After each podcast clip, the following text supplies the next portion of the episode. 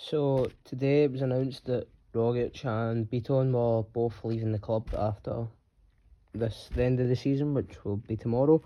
So it's just it's been the big talking point today, but I think I don't think it's as bad as people are making it out to be. Yeah, Bitton nobody's too bothered about. Yeah, it's sad, but at the end of the day, we can get better player a better player, sorry, uh, than Bitton. Um, with Rogic as well, I think next season it wasn't really going to be in the starting 11 as much. I think it was O'Riley's chance to get the regular football at Celtic. And I think O'Riley is probably a better player. I'm not too sure, but he will be a better player 100%.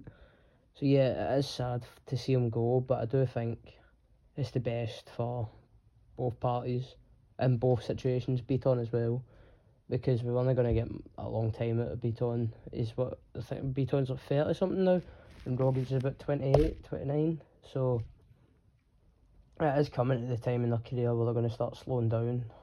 So I'm not too annoyed, but I'm gutted that Rogic is gone because he's one of my favourite players. But you know, it's always going to have to come to an end at some point, and better to have them both go out on a high, winning the league than say if they stayed for another season and we don't win the league next year. But you know, it had to happen at some point, and fair enough, it's happened now. And I don't think it's as big as it's as big of a deal as people are really making it out to be. It's not too bad, but we'll see what happens in the future. See who we can get in because we definitely need a replacement for Bitton. Rogic not so much, but definitely Bitton. We need to replace him, and I hope we get somebody that's just a strong, like a tank in the midfield. Just somebody that can bully players off the ball easily. Like uh, like I said the last time, somebody like Wanyama who's just massive and he can bully players off the ball whenever he wants. But yeah.